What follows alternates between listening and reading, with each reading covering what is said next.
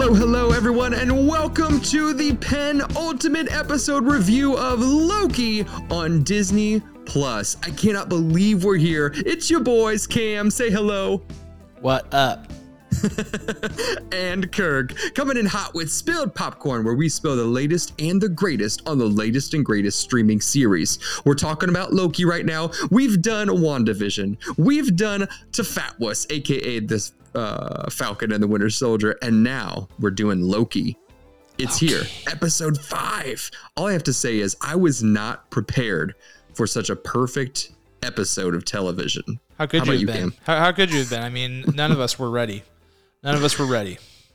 It's impossible. It would have been impossible unless you are were a member of the TVA and you were sneaking back in time to uh, to talk about it, uh, to disseminate information. It was it was incredible. I mean, you know, we started off this series. People said that the episode one was the greatest um, Marvel episode ever, right? Within the three that we've had. Also comparing with Agents of S.H.I.E.L.D., eh, but you know, no contest there with any of these series that we've had, unfortunately, unfortunately.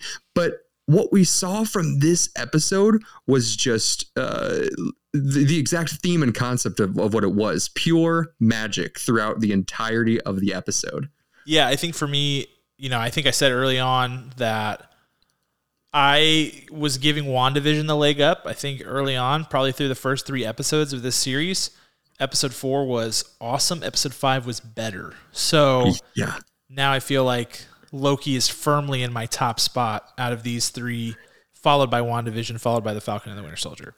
Yeah, I think it's a tight fit. I'm with you too. It goes Loki, and then WandaVision is sitting right against it. We'll see what happens in the final episode, episode six next week. But before we do, I want to talk about episode five. Let's, Let's get into the unwrapping. Let's unwrap it. Oh, almost lost my paper. Then this show would end. Listen, this episode was crazy. We start off with Sylvie versus Ravonna. Uh, Ravonna's buying time. There's this weird um, pride that Ravonna has because there are things she doesn't know uh, that she is exposing that she doesn't know, but there's also things that she does know that she's still concealing in these moments. We can't really pinpoint what those are, but holy cow, Gugu, you are an incredible actress, and I expect so so much of you for the future of uh, television and cinema. I- am just I'm just blown away by her. Um, Sylvie prunes herself in a in a big old fight shortly after. There's some back and forth cut scenes between um, Sylvie you know, just pulling information out of Ravonna, and it's really exciting. Uh, of course, Loki officially meets all the other Lokis uh, at the end of time, plus Alioth, this cloud temporal, uh, sorry, temporal eating monster that everything it touches it consumes, and that is it gone forever. It's crazy. Monster in the sky. Um, pretty crazy how they talk about civilizations have been dropped in there. They've been pruned and they're gone in an instant. This thing is just out of this world, uh, more power than anything. Uh, but we've seen monsters like this before, and that's why at the end of this episode, Alioth gets enchanted by two Lokis, uh, three if you're really counting, uh, if you're counting classic. We get a chance to see the hideout that these the three, I'm sorry, the four Lokis, uh, our four main Lokis besides 2012 Loki have constructed, have concocted, which is super exciting, and it's uh, it's like a game, and it's like like it's a challenge. You know, there's lots of different um, uh, meanings behind them being in a bowling alley where you play a game where the pins fall and they get reset. Very exciting, all very intentional, fun stuff by the production crew. I love Miss Minutes in this episode as well. She's clearly in on the conspiracy even more than we possibly know. This little cartoon AI who's seemingly supposed to just do whatever you ask her to really has a mind of her own or a different directive from someone above Miss Ravonna and the robot timekeepers. Uh, there's some really fun scenes in here where we get to see and listen to all of the Nexus events. So the Nexus event sharing of all the Lokis, that's exciting and enticing.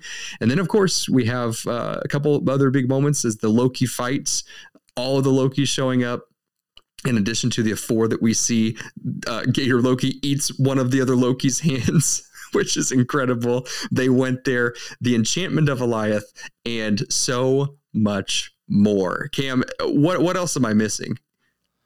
I don't know. I think that's it.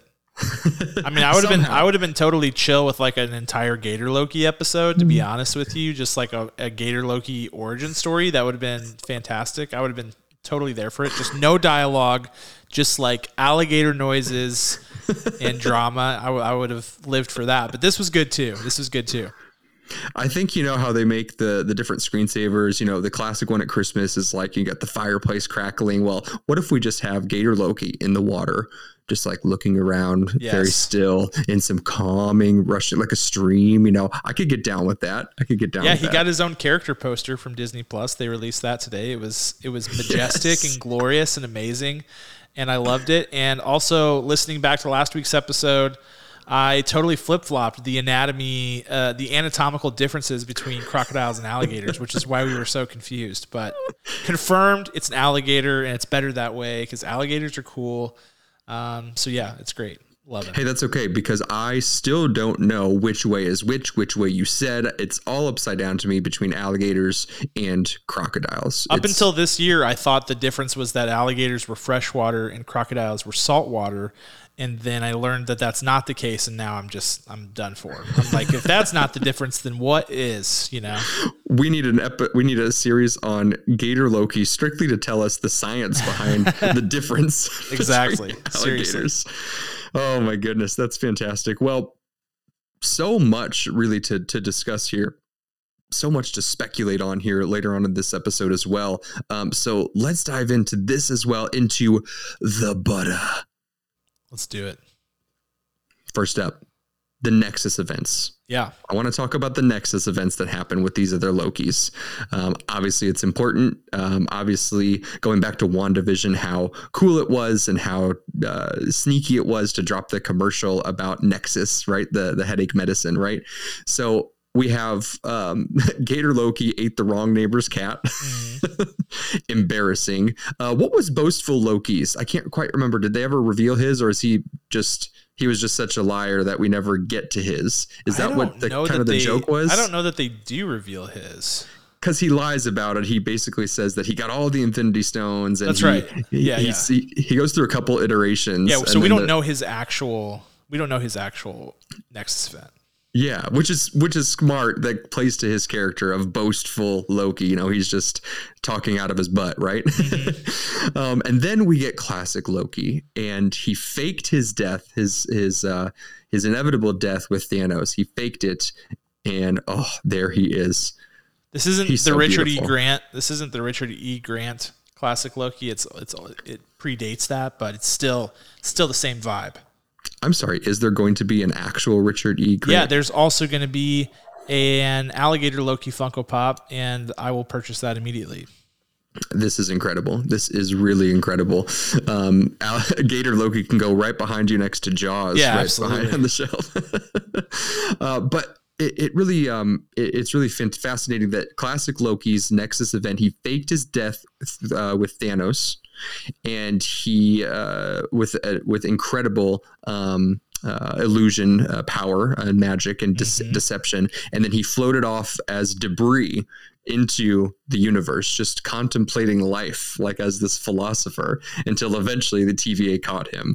Uh, it just shows you how how patient uh, classic Loki can be, and one of the things that he says uh, also that plays very true to the end of this episode is that blades are worthless in the face of a Loki sorcery.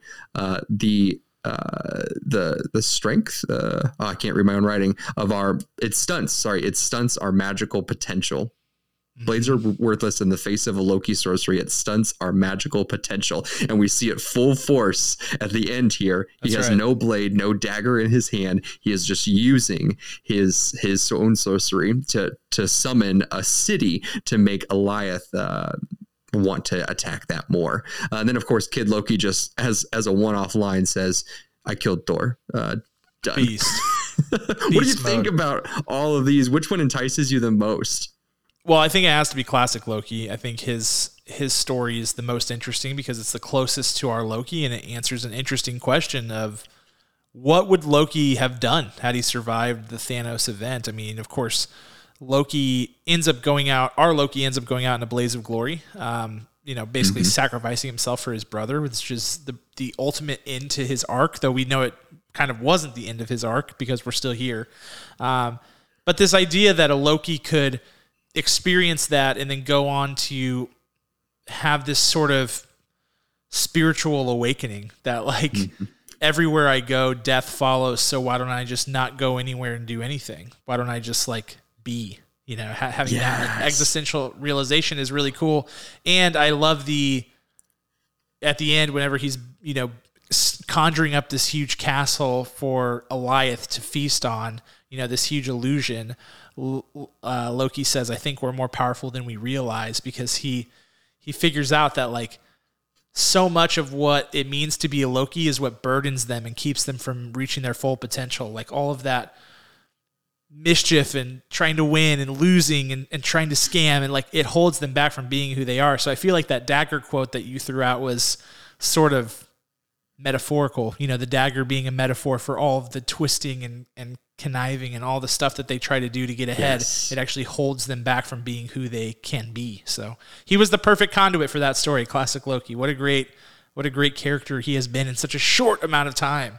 Yes, and who would have expected when you see when you see that group right at the at the end credit scene at the last episode? You're like, well, obviously we're going with Kid Loki. He's youthful, yeah. he's spry, or it's going to be boastful Loki. Look at him, he's he's giant. We know we don't won't get much out of Gator Loki, unfortunately. That that was just a given. But to go with classic Loki and to use his wisdom uh, throughout all of it was so great. It was so great. Uh, I just love that dagger that dagger theory you just threw out there. My mind is blown. So thank you for that. Thank you for that. Um, even we see uh, in this end of time where where time has not been written yet. We were at the you know the the end of the line, if you will, uh, to quote Captain America. Mm-hmm. We have uh, we have Mjolnirs uh, in in the soil, just like dug underneath there. It's like, how'd that get there? Is it because of Kid Loki? Is it because of a previous, a different variant or a Thor variant? Like, do you know anything about this? Any Thor variants in your comic book reading?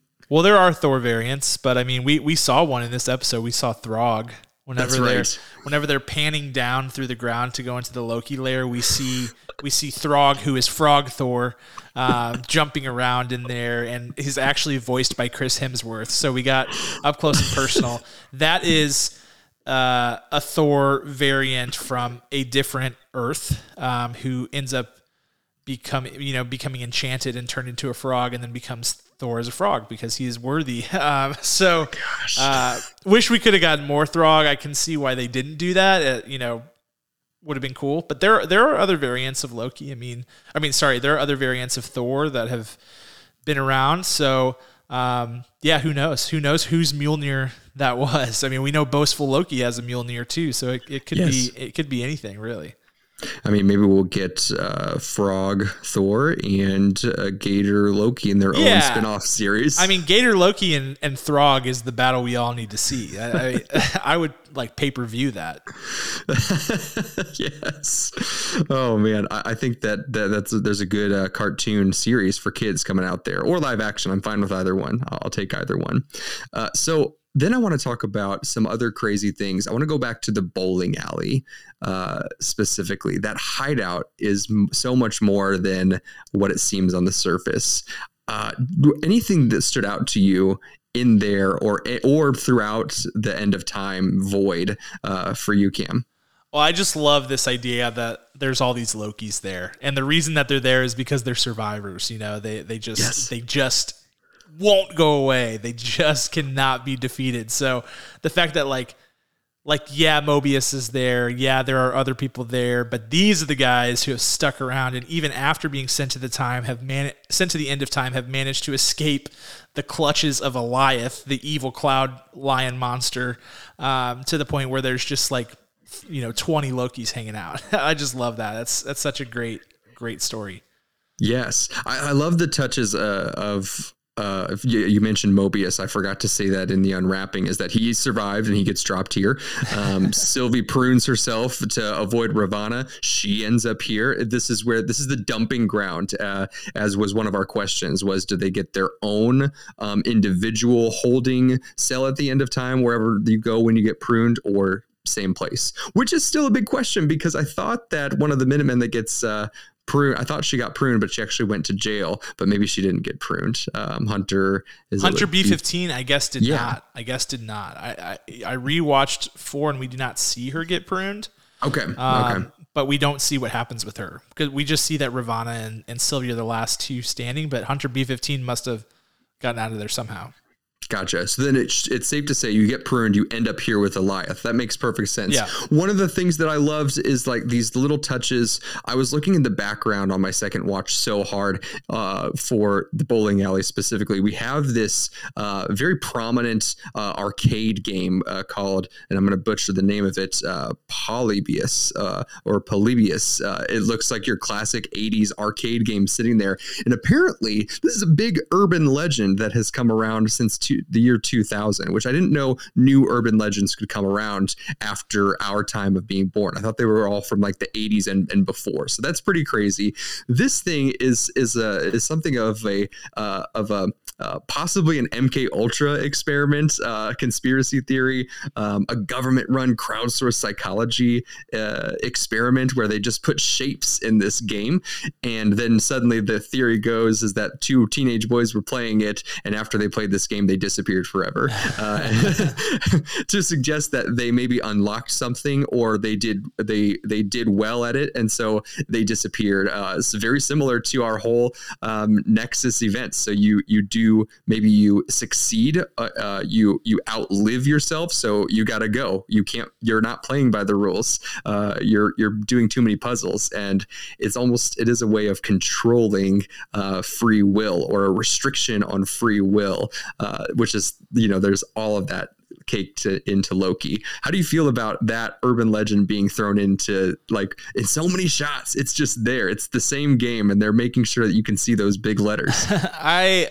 It's just something fun for the fans. It's kind of like the D, the DB Cooper thing, you know. They're yes. like they're messing with time, and and this whole variant thing just really makes the imagination spin. And so I'm sure they they riffed off of a bunch of different ideas in their writing sessions, and they were like, "Oh, we got to throw that in. We got to throw that in."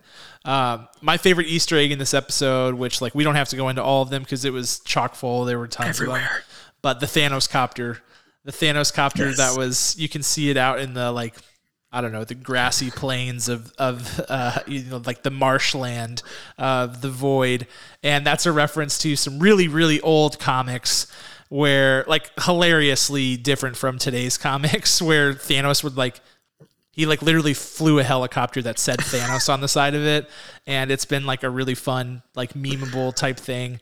Uh, I, th- I, believe in that same series, Thanos like gets defeated and just gets like arrested by the police and, and goes to yeah. prison. Why not? so it's like very different times for comics, but it was that was such a fun tie-in. I can yield the infinity stones, but yes, cuff me and I am powerless. Yes, that makes perfect sense. Yep. Perfect sense. Um, so those are those are the big uh, the big hitters. Of course, then the last thing we have, the last two things of the Buddha is that classic Loki's magic uh, as he's summoning the city um, in this incredible heroic moment because he knows that that he will be sacrificed in some regard so that Loki 2012 and uh, and Sylvie can hopefully fulfill their mission and move forward in time. Uh, he and Loki turns to Sylvie because she asks, "How is he doing that?" And Loki says, "I think we're stronger than we realize." Here, hearing the quote earlier uh, about swords versus sorcery. So just such such a cool moment because this just uh, gives us an opportunity uh, to say what what are we going to see from this Loki in the future? Uh, is a is he going to survive this series, and B, um, what what else? We've seen so many things, and we and we get to see him and Sylvie enchant Alioth together in this beautiful and powerful, exciting moment. Yeah, unlocking a new ability for for our Loki, which has been missing from his repertoire up until now. I think that was one of the things I was really looking for in this series. Is like if we're gonna do a Loki show, we need to see Loki, like the real Loki. Uh, we need to see all of his tricks. We we've seen his ability to shapeshift. We've seen his ability to create, you know, multiples of himself and, and do those sorts yeah. of things. But the enchantment, the the magic beyond those sorts of abilities has been gone up till now. And and mm-hmm. so it was cool that they used that moment to unlock this new ability that I think if they decide to keep him around past, you know, let's say Doctor Strange 2, uh, he might be a very interesting person to have um, on the team question mark? You know like who, who really knows what, where where they go from there but yeah. Yes i, I love it. I, I think that we should speculate madly. Are you ready to do that? I am. Yes always. Let's get into the crumbs. I really wish in that moment that I had prepared some breadcrumbs to then sprinkle all over myself. And now I know what's going to happen in episode six. Yes. Coming up next week. Um, so we're stronger than we realized. Could Loki become even more powerful uh, of diverging with all these other Lokis? We, we just we just chatted about that. Do we think million dollar question? Do we think Loki 2012 survives next week's episode? Yes. Yes. Okay. I, am a, I'm a confident yes. I think he survives. Um, I don't think he has much more time left in the MCU because I think it will cease to make sense, you know, pretty soon here.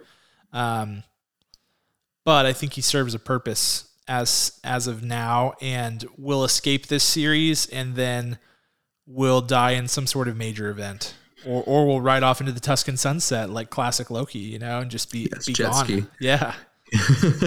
yeah, I guess um, maybe it could be um, that if Kang is the big bad, which is you know ninety nine percent likely at this point, right? Yes. If there's no one bigger than him that the MCU is coming in with their left hook, um, then this could be the final um, Tom Hiddleston Loki story arc that we see. Uh, however, that plays out through the rest of this phase. Uh, I, I, agree with you. I, before this episode, I was dead set on Tom Hiddleston dying in this uh, in this series. Even even after my first watch, I was still considering you know, maybe Kang just offs him as soon as not as soon as they possible. see him, but relatively soon. Um, but then maybe maybe she offs him and maybe Sylvie goes back and we go again. You know, I don't know. I don't know. Maybe um, there's a maybe there's a situation where you you know how like Hulk in Infinity War goes toe to toe with Thanos, watches Heimdall and Loki die, then gets yeah. you know then gets you know like rainbow bridged back to Earth and is like Thanos is coming there could be a situation here where like Sylvie shows up at the Sanctum Sanctorum and like is like Loki's dead. Like Kang is coming.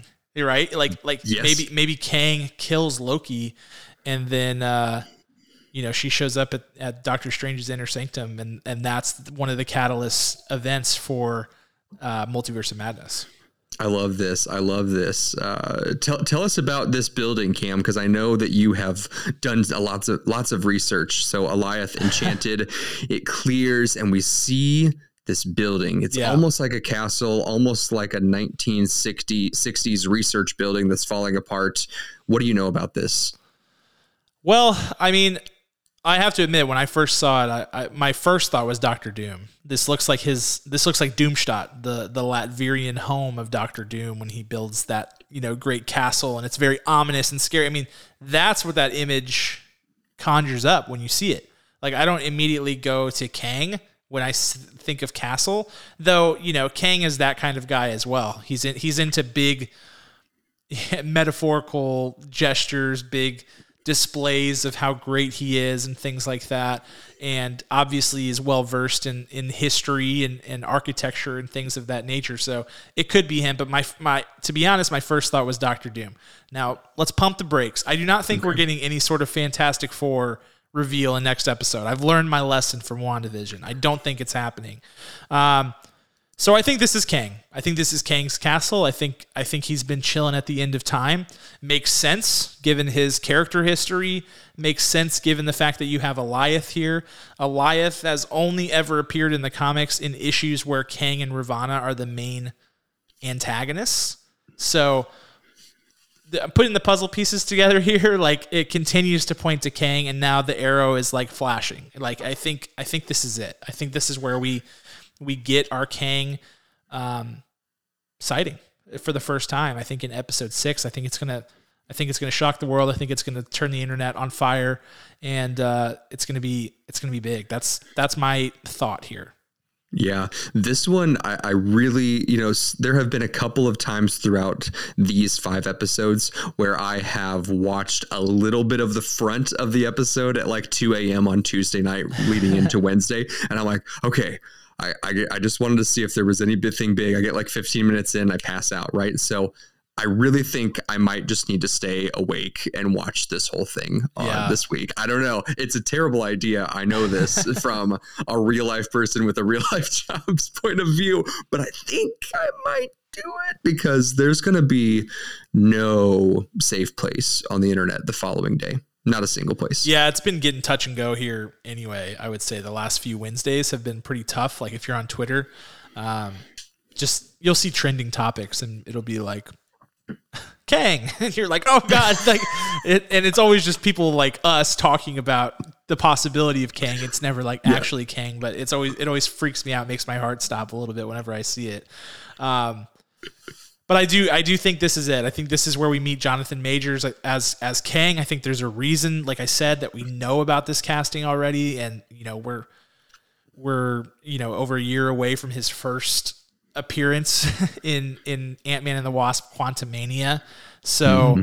I'm very excited. I'm very excited, and, and it's it's one of those things that's so frustrating. Like we we've we've theorized about all these different things, and and yet it all makes so much sense that where they got dumped was the end of time. Like that makes sense. Where do you send something that you don't want to exist? You send it to where time is still being written, where they can't mess up this timeline that you like it all makes sense. And when they ended up there with Alioth and everything, it's like, duh, like of course, of course, of course. Like why didn't I think of that?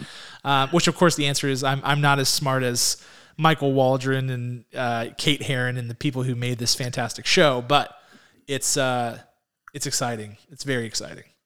The writers for this show and for all the MCU uh, series and films, of course, they they have such an important job in making things make sense and stay close enough to the original material and not just try to surprise you with like fake outs and uh, you know the if the goal is to introduce Kang you have to introduce him with real things and not pull uh, like a what if scenario and then like just throw it in to make it crazy. Yeah. This this really is like they they've connected all the dots and it's like yeah it was here all along you know kind of like Agatha it was Agatha all along. It's like boom we, we showed you we showed you our hand uh, the entire time and now we're pulling it together for you. So that's part of the brilliance of the creative teams and I just that's why it's so good because there's no trickery uh, mm-hmm. uh, even in especially a series uh, with Loki of the God of Mischief. Yeah. And important things to keep in mind, just like interesting little notes. So Michael Waldron is the showrunner for this. So he's the he's the mind behind the story that's going on here. So the the written for television by that credit um, is Michael Waldron. Same person is writing Doctor Strange in the Multiverse of Madness. He's the screenwriter on that movie. Uh, we saw a similar thing over the weekend with Black Widow. Um, Jac Schaeffer, Jacqueline Schaeffer, who wrote um, WandaVision, was the yep. writer, was one of the writers on Black Widow as well. So um, we're this is the new wave of of of creative minds behind Marvel, and I have to say, I think they're doing a great job so far.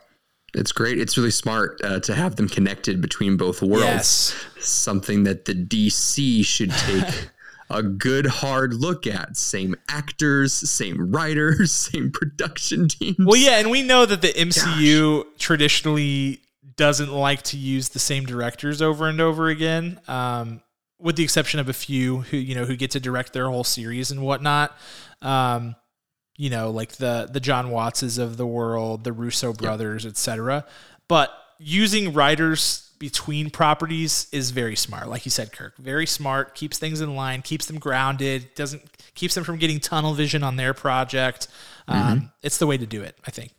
Yes. Well, I don't know about you, Cam, but I'm uh, I'm just gonna sleep until 159 uh, tomorrow night because tonight is Monday, uh, recording of this. I think I don't know anymore uh, because time is just an endless um, series of Nexus events and branches. That's that's how I see life. Is there anything else you want to bring to the table tonight before we sign off? Well, I, the only other thing is I'm very curious what happens with Sylvie after this series. I I don't see how they kill her or or send her off. I mean, people are starting to really love this character for good reason. Um, but where does she fit? Where does she fit? And where where do her and Loki fit in the future? And obviously, they both committed to each other in a really nice, intimate moment um, that they are going to figure out whatever's happening together, and they're they're they're with it. They're with each other to to figure this out and to to fulfill their destiny. So. Um, that's just something that's going to be on my mind for a little while until we find out. We've got a lot of questions to answer in episode six. A lot, a lot of questions. I don't know that all of them will be tied up real nice. So we'll we'll see what happens. I don't think they will. We'll see if the ice uh, prince and the ice princess need a blanket. uh, very, very cute, very funny, very ironic. The whole, the whole thing. Again, th- just the nuances of that are brilliant as well. So glad you said that. Where does Sylvie go? I was, I was a taker or leaver at the beginning of this because I'm sure. like a Tom Hiddleston truist, but now I'm like, you know, but but after that episode, uh, episode three, I was like, yeah, we'll keep her. Yeah, that sounds good. and after this one, I'm like, no, you can't kill her. Yeah, it's, please, more Sylvie. No kill kill anyone else anyone else but her. Uh, so that's that's all we got tonight for uh, spilled popcorn everyone. Please please please subscribe to our podcast also on popcorn for breakfast the lead umbrella on all of this. We're going to play you out with some original music from our friends over at rhetoric. Check them out on spotify and anywhere else you can find good music. We'll talk to you next week the finale of loki! Woo! bye